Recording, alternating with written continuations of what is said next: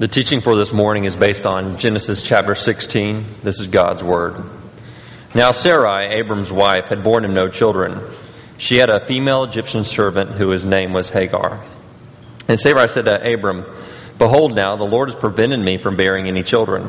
Go in to my servant, it may be that I shall obtain children by her." And Abram listened to the voice of Sarai. So after Abram had lived 10 years in the land of Canaan, Sarai, Abram's wife, took Hagar the Egyptian, her servant, and gave her to Abram, her husband, as a wife. And he went into Hagar, and she conceived. And when she saw that she had conceived, she looked with contempt on her mistress. And Sarai said to Abram, "May the wrong done to me be on you. I gave my servant to your embrace, and when she saw that she had conceived, she looked on me with contempt. May the Lord judge between you and me." But Abram said to Sarai, "Behold, your servant is in your power. Do to her as you please." Then Sarai dealt harshly with her, and she fled from her. The angel of the Lord found her by a spring of water in the wilderness, the spring on the way to Shur. And he said, "Hagar, servant of Sarai, where have you come from and where are you going?" She said, "I am fleeing from my mistress Sarai." The angel of the Lord said to her, "Return to your mistress and submit to her." The angel of the Lord also said to her, "I will surely multiply your offspring so that they cannot be numbered for multitude." And the angel of the Lord said to her, "Behold, you are pregnant, shall bear a son. You shall call his name Ishmael, because the Lord has listened to your affliction. He shall be a wild donkey of a man, his hand against everyone, and everyone's hand against him. And he shall dwell over against all his kinsmen." So she called the name of the Lord who spoke to her, "You are a God of seeing." And she said, "Truly, here I have seen him who looks after me." Therefore the well was called Beer Lahairoi. It lies between Kadesh and Bered. And Hagar bore Abram a son, and Abram called the name of his son, who Hagar bore, Ishmael. Abram was 86 years old when Hagar bore Ishmael to Abram. This is the word of the Lord. So we're continuing our study here of Genesis, and just to update you, if you've not been following along with us, we've been this year in the book of Genesis and the book of Romans, and we're going back and forth, taking one chunk in each book at a time, and then taking a break. But today, we are back in Genesis chapter 16, and this book, as I try to tell us every week, just so we can kind of reorient ourselves, it's the first book that Moses wrote to God's people as they were on the way to the promised land after being in slavery in Egypt for 400 years. And usually I think we think of the idea or the Christian idea of the gospel as a New Testament idea. But part of why I want to spend time in the book of Genesis and especially the story of Abraham is that the New Testament actually says that God preached the gospel to Abraham beforehand. And this is what God said. He said, "In you shall all the nations be blessed." So what I want us to be thinking as we're working our way through the book of Genesis is that Abraham's story is a good news story that leads us to Jesus. And while the whole story of the Bible is about Jesus, and it's where it's all headed, that doesn't mean that the story of the Bible is therefore simplistic. The more you read it, and the more you pay attention to the stories within it, it has many twists and turns and triumphs and tragedies, and that's as it should be. Because the Bible is a book written for people like you and me, who are dealing with real life. It is not a book that attempts to somehow present a life or a view of life that is devoid of the realities that you and I face even today in 2018. And so when we come to this story in Genesis chapter 16, the story of Abram and Sarai and the maidservant Hagar, we encounter three people who are desperately grappling with their experience of life in light of and under the promises of God. They're trying to make sense of who this God is who has preached good news beforehand to them in light of their circumstances. And we're going to see that here in a moment. But Abram, we've already met, as you perhaps are aware. He is the main character in this section of the book, and he is the one that God called to leave his home when he was 75 years old back in Genesis chapter 12 and to come to a new place, to the land of Canaan, where God promises to make him a blessing. And Sarai, his wife, has been with him. And we haven't heard that much about Sarai until this chapter, but she does make an appearance in the second half of chapter 12 when they are in Egypt because of the famine in the land of Canaan, which is actually where we think that Hagar came from. Hagar is an Egyptian, and in all likelihood came into Abraham's household as a maidservant while he was in Egypt prior to coming back to the promised land, the land of Canaan, as we read of in Genesis chapter 13. And as we come to this story, we encounter some cultural practices as well as some personal decisions that at first I think might feel a bit removed. But what I want us to see from this passage this morning are, first of all, I want us to see what is our point of contact with the story. Second, I want us to see the temptation to strategize rather than trust. And then last, I want us to see the God who sees. So our point of contact, the temptation to strategize rather than trust, and then we'll finish with the God who sees. So first, let's look at what is our point of contact with this story. If you notice here at the very beginning, our point of contact with Sarah and Abraham and Hagar really is when God's promises clash with your daily experience. Listen to what Sarah says in verse 2, "Behold," she's saying this to Abram, "behold now, the Lord has prevented me from bearing children." She's barren.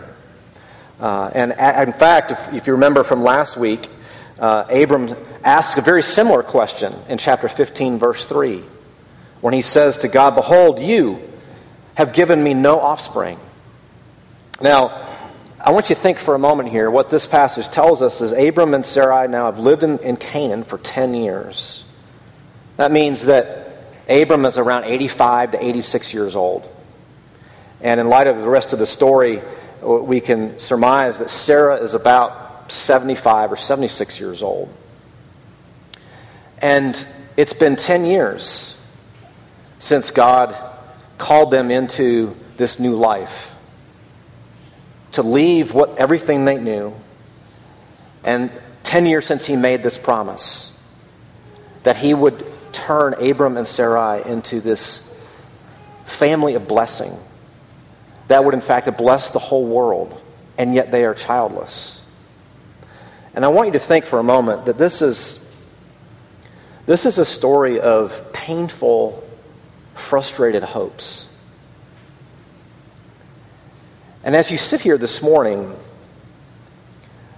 I wonder where you can relate to this story of Abram and Sarah, even though we're very far removed, whether it be your job or lack of job, whether it be your marriage or lack of marriage, whether it be your family, your extended family, your children, your parents, whether it be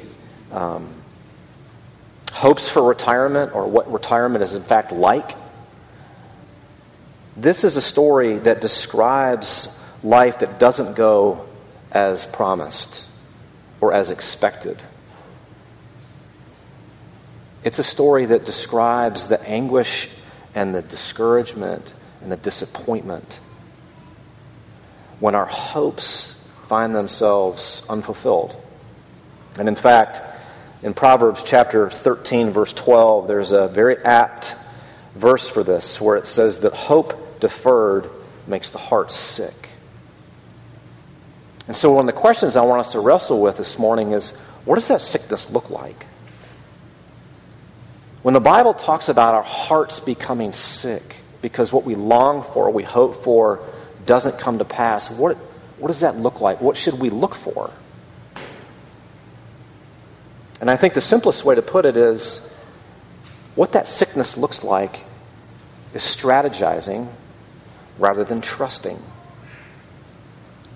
The Apostle Paul in Galatians chapter 4, he refers to this whole story in Genesis 16 as the illustration of what it looks like to turn inward on ourselves towards our own resources and our own efforts to fulfill our hopes rather than trusting in Jesus Christ, receiving God's grace. It's a story that helps us to see that the sickness of a heart whose hopes haven't been fulfilled, what that can look like, where that leads is really the contrast between living by faith and living by our own ideas and strategies and efforts. So let's look at what is this temptation to strategize rather than to trust. Again, look at Sarah here in verse 2. After she says to Abram, "Behold, the Lord has prevented me from bearing children." What is the next thing she does? She hatches a plan to address this problem. And she says, "Go into my servant. It may be that I shall obtain children by her." And Abram listened to the voice of Sarai. And so after Abram had lived 10 years in the land of Canaan, Sarai, Abram's wife, took Hagar the Egyptian, her servant, and gave her to Abram, her husband, as a wife. So here, Sarai comes up with a plan. I have this hope. And in fact, you know what? It's a hope that God gave me. And he hasn't come through on it. I am going to figure out a way to make that promise come to pass. And so she gives Abram Hagar. And this whole idea here, I realize, of surrogate motherhood. There are analogs in our day and time today, but it's pretty different than the culture back then. And back in the days of Abram and Sarah, this practice, especially for an infertile wife, was a pretty common practice in the ancient Near East, according to a wide variety of sources. And I think it's worth just highlighting that the fact that the Bible includes this practice, this situation, isn't to say that it's condoning or agreeing or supporting it. Rather, I think what it shows is that the Bible is very realistic. It's not trying to give us a sanctified, cleaned-up version of the story. And in fact, as the story unfolds, it becomes pretty clear that this practice, this idea, this strategy doesn't go very well. And what then is, though, the real problem that Abram and Sarah face in this temptation to come up with an alternative strategy rather than trusting in God's promises despite what they see? I think the reality is that the temptation for us is to actually think and believe and live as if there are times in our lives when God's promises are on pause, or they've been thwarted or overthrown. And what this story is telling us is that all of life is lived under and in light of God's promises all the time. There is no expiration date, and they never fail. And the temptation is going to be, and always is, to think, along with Sarah, that we need to look at God's promises through our circumstances, rather than looking at our circumstances through God's promises. That is a huge difference. A huge difference. And what happens when we do this? When we begin to strategize rather than trusting. Well, let's look at Sarah and Abraham and Hagar. But all three of them illustrate for us the inner workings of the human heart in the midst of this temptation. Look in verse 4.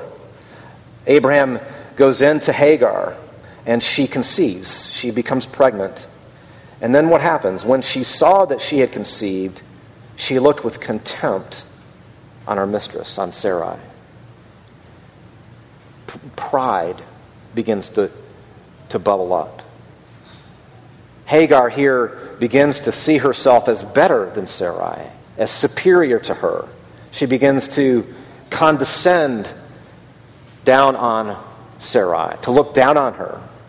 She thinks she's better than Sarai. But then take Sarah in verse 5. Sarah said to Abram, "May the wrong done to me be on you." Okay, this was her idea, and now it's not going so well. And she wants Abram to feel the humiliation and the breakdown of the situation. She blames him. She says, "May the wrong be done to me be on you. I gave you my servant to your embrace." And when she saw that she had conceived, she looked on me with contempt. There's blame shifting. There's division. Abram's and Sarai's marriage is being rent asunder. But then take Abram. How might he respond? In verse 6, in response to Sarai, it says, "But Abram said to Sarai, 'Behold, your servant is in your power. Do to her as you please.' And Sarah deals harshly with her. And Hagar runs off and flees. And Abram, as is sometimes typical, he's indifferent. He pleads neutrality. It's not my problem. He abdicates. He doesn't step in and intervene and work for peace and reconciliation and restoration in his home. You see, in all of these instances, these are evidence, these are clues of what it begins to happen when we strategize rather than trust. When our hopes that are not yet fulfilled end up breeding sickness in the heart. And all three of these characters then are exposed, and their need for grace is made abundantly clear. And again, I just want to highlight, the Bible is full of people like this. The Bible is not a book of moral heroes, but of moral failures. And that's really good news, because each one of us is a moral failure. That means we can find ourselves in this story and experience what does Paul means when he says that God preached the good news beforehand. That there's good news in the story for you and me, and it is found in the idea of the God who sees. So let's look at, lastly here, in verses 17 to 16, what does it mean that God sees us? Here in verse 7, the angel of the Lord found her, that is Hagar, by a spring of water in the wilderness, the spring on the way to Shur. Now, what I want you to notice, of these characters in this story that is just unraveling at ever-increasing speed, who is it that God pursues? He pursues the Egyptian maidservant. Who would you think he would pursue based on the story so far? If you asked me that question, I would think he'd be coming to speak to and pursue Abram, the one to whom God has made this promise, through whom to bless the nations. But what is so ironic and unexpected is that God goes after this woman from Egypt, who is a maidservant, who's been mistreated and is fleeing from her home. And in fact, you don't really need to know where Shur is, as it's here in verse 7. But Shur is on the way to Egypt. Where is Hagar going? She's headed back to Egypt. Now remember, who were the first people to read this, to hear this? It was God's people on their way to the promised land after 400 years in Egypt. And if you know anything about that story, their biggest struggle is the desire to go back to Egypt. And what do you see God doing in the story? pursuing people who want to run from his promise and blessing back to Egypt, the place of slavery and bondage. Now, what's really amazing about this is that in verse 8, when here the angel of the Lord says, Hagar, servant of Sarai, where have you come from and where are you going? This is the only known instance in all of ancient Near Eastern literature, including all of the Bible, where God addresses a woman by name. And it's Hagar, an Egyptian maidservant. But not only that, in verse 13, after the angel of the Lord corrects her and sends her back to Abram and to Sarai and promises to cause her children to flourish, in verse 13, she called the name of the Lord who spoke to her, "You are a God of seeing." Now, this is the only time in the Bible where a human being is represented as giving a name to God. And the name that Hagar gives to God is, "You are a God of seeing." Now think for a moment again, where are we in this story? This is a story of frustrated hopes. Are you here this morning and you are frustrated?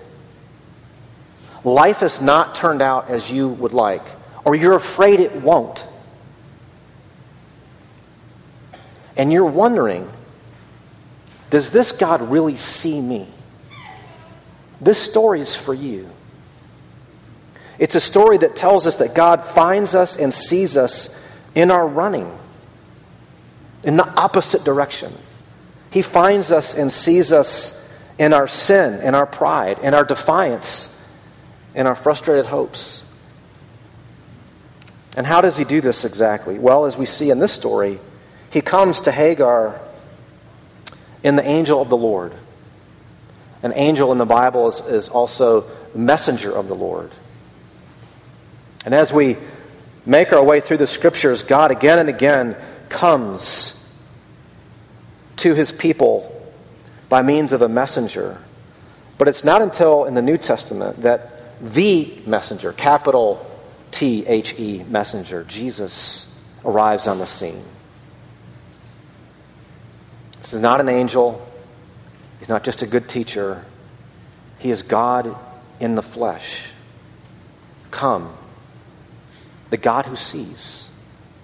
Come to live and walk and breathe like you and I do. And he comes to you and he says, "Those who are well have no need of a physician, but those who are sick." He says, "I came not to call the righteous, but sinners." This is a story not of the righteous, but of sinners. And God sees. He comes in Jesus. And it's not only that he comes and he sees and he makes these promises, but he also, Jesus, as the messenger of God, he is the one who came to cling to God's promises, to trust and to rest in God's promises, no matter where that would lead. So that in the night when he was betrayed, Jesus in the Garden of Gethsemane in anguish says to his Father, "Remove this cup from me." He says, "If there's any other way, let's do that." But then he says, "Not my will, your will be done." Now, let me try to wrap us up by asking this question. How can you trust God in any circumstance? And I have to admit, I feel kind of like a platitude preacher asking that question. But I have to ask it, and I want us to think about that. How can you trust God in any circumstance? The first way to get there is you have to admit that you can't, and Jesus had to for you. You see, This is the only way that we can see the difference between strategizing and trusting in ourselves. Admitting that you can't trust God's promises and that you won't. That is the first step, believe it or not, to beginning to actually be able to trust God in all of your circumstances. Now, why is that? Because you have to forsake and genuinely believe there is no other way to live than under God's promises. That is an absolute non-negotiable in the good news of the Bible. Now, that may be hard because it can feel like God is holding out on you. How do you think Sarah and Abram felt? They've been in the land 10 years. God made these promises. God gave them this land. God has said, I'm going to make, Abram, your descendants like the stars in the sky, and they have no children. But do you know what the cross of Jesus tells you? The cross of Jesus tells us that God, not sparing his own son, because he did not withhold his own son, how will he not with him give you all things? What the cross tells you is that when you find yourself in Sarah's situation with your frustrated hopes, wondering, will God ever come through? That is a lie. The cross of Jesus tells you God is not holding out on you. So then what is he doing? Well, think of it like this.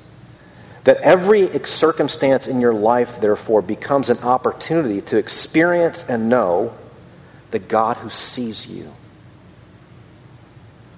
in order to turn you back to his promises. Now, I am not a fan of trying to explain why you or someone else or myself even, why God allows certain kinds of suffering and hardship into your life. I don't know why God does that. But I do know God is at work in it and through it. And one of the ways he is at work in it and through it is in order to turn us back to him, to his promises, to heal the sickness in our hearts. Let me finish by this with this, these words from Isaiah chapter 30. This is God saying, "You shall weep no more. He will surely be gracious to you at the sound of your cry. As soon as he hears it, he answers you. And though the Lord give you the bread of adversity and the water of affliction, yet your teacher will not hide himself anymore.